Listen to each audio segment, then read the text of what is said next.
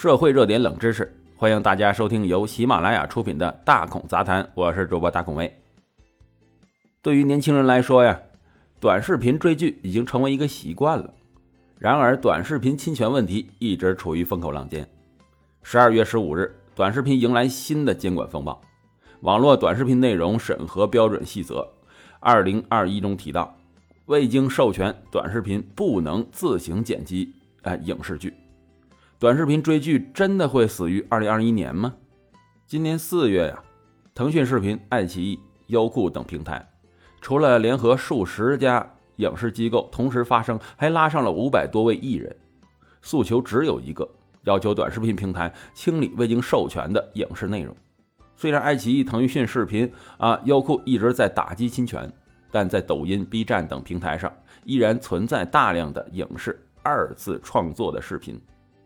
这些短视频呢，吸引了大量用户的关注，同时也长期游走在版权的边缘地带。但是，即使对短视频侵权打击的行动已经持续了很久，切割搬运情况还是很难制止的。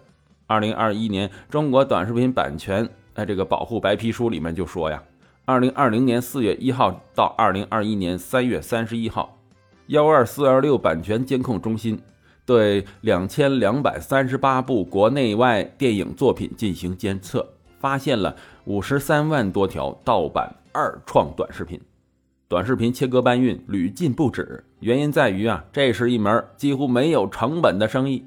复制或引用他人作品制作短视频难度低，花费不了多少时间和金钱，且观众很喜欢这种免费不用看广告的视频，很容易吸引流量。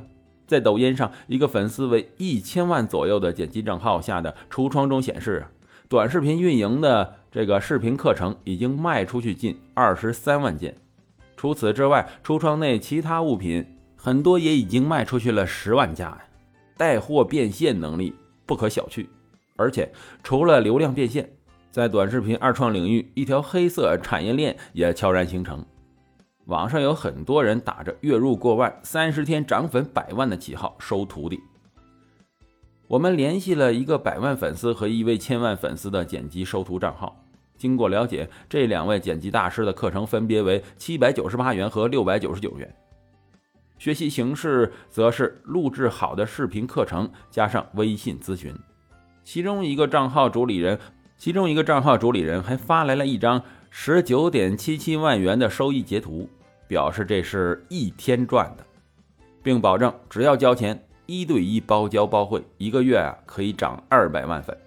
如果说几百元的剪辑账号收徒只是蝇头小利，如今哎这个社交平台上火爆的视频剪辑培训课，则可以称得上是一本万利了。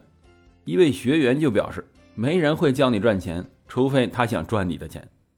这位学员刚上大一，本想通过学习短视频剪辑赚点生活费呀，却被割了韭菜。他上个月报名了一个剪辑培训课程，对方先是用九块九元的啊体验课程诱导他进群，接着呢就是长达两小时的洗脑课程。这期间呢，老师一直在画大饼。听完课程后，老师催促其报名，在表明自己的经济压力后，该老师建议他通过花呗呀、京东白条啊、信用卡分期支付等形式。付款，最终在老师的建议下，这个大学生申请了一项五千多元的贷款，交上了学费。交完钱之后，他被拉进一个三千人的钉钉群，每周要有直播课。但是很快他就发现呢，课程与之前描述的严重不符，连老师都变了。交过钱之后，呃，便不再理人了。在这个大学生表明退款的意向之后，对方表示再向我们支付。三千五百八十元现金，然后公司会给你取消那呃四千五百八十元的贷款。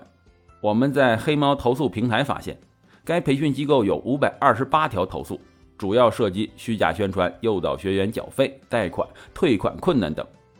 我们咨询了一位剪辑班的老师，他表示啊，学成之后变现渠道主要有四种，第一个就是宣发任务，借爱奇艺平台的新剧剪辑宣发。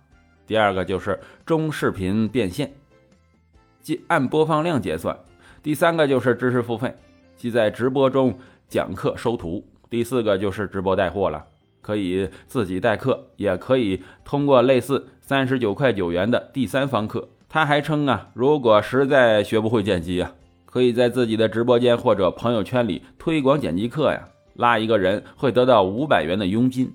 当然，前提是你要先付九百九十八元买宣发资源。为何这个侵权现象屡禁不止呢？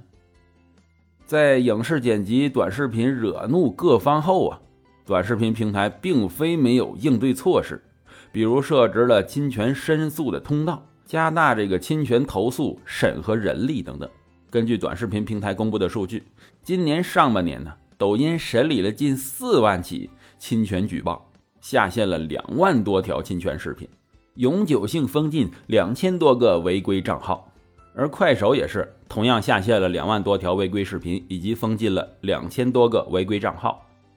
即使如此啊，侵权短视频依旧像野草一样啊，野火烧不尽，春风吹又生。去年三月，优酷出品剧集《冰糖炖雪梨》开播次日，在快手搜索“冰糖炖雪梨”呀，出现大量切条、整条视频等不同形式的侵权内容。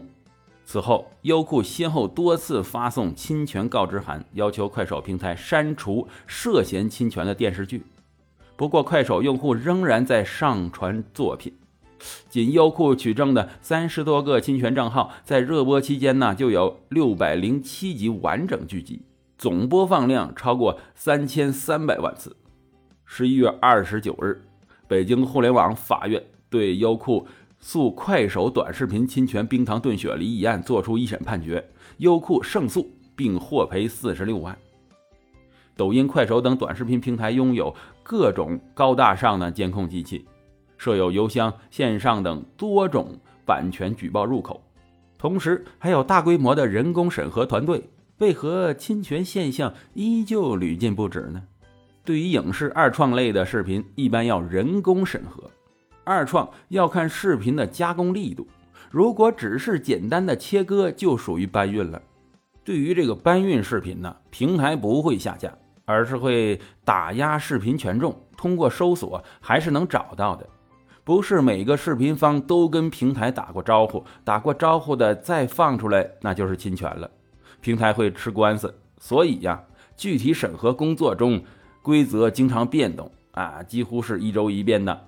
对于需要注意的影视作品，都会被提前通知，要求特别留意。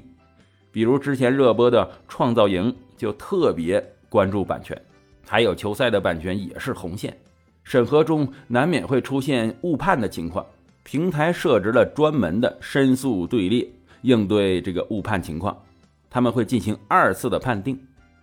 比起一周一变的规则呀，人的有限性是二创短视频审核工作更大的难点。实话说，是不是短视频侵权，他们有时候是分辨不出来的，因为并不是所有影视剧他们都熟悉啊。此外，剪刀手模糊的版权意识，也是侵权现象屡禁不止的原因之一。影视解说 UP 主何伟就表示啊，没有明确的规定什么算侵权啊，我就先捡着看吧。何伟从今年四月一直关注着短视频二创的啊监管动态，目前来看他并没有受到什么影响。从四月份开始，粉丝还是涨了五万。他表示，观众喜欢听影视解说呀，这是刚需，应该不会一棒子打死。我们也在等行业规范出来，按照规范来做。而不是像现在这样被动，说不定哪天版权方和平台就会过来找麻烦。而短视频平台上可以找到各种如何逃避平台审核的教学视频，其中去水印、哎放大、缩小、加滤镜、加特效、加转场、调色、抽帧啊，这个镜像、调整视频顺序等，都是剪刀手们经常使用的手段。短视频对长视频广告与会员业务的打击啊！再加上吃紧的现金流，让二者的用户之争变得更加剑拔弩张。或许对双方来讲啊，放弃抵抗，建立一个合作的商业模式，把抢蛋糕变成分蛋糕，才符合更长远的趋势。你会在短视频平台追剧吗？好了，这就是本期的大孔杂谈，欢迎大家的收听。喜欢的话，请订阅关注，咱们下期再见。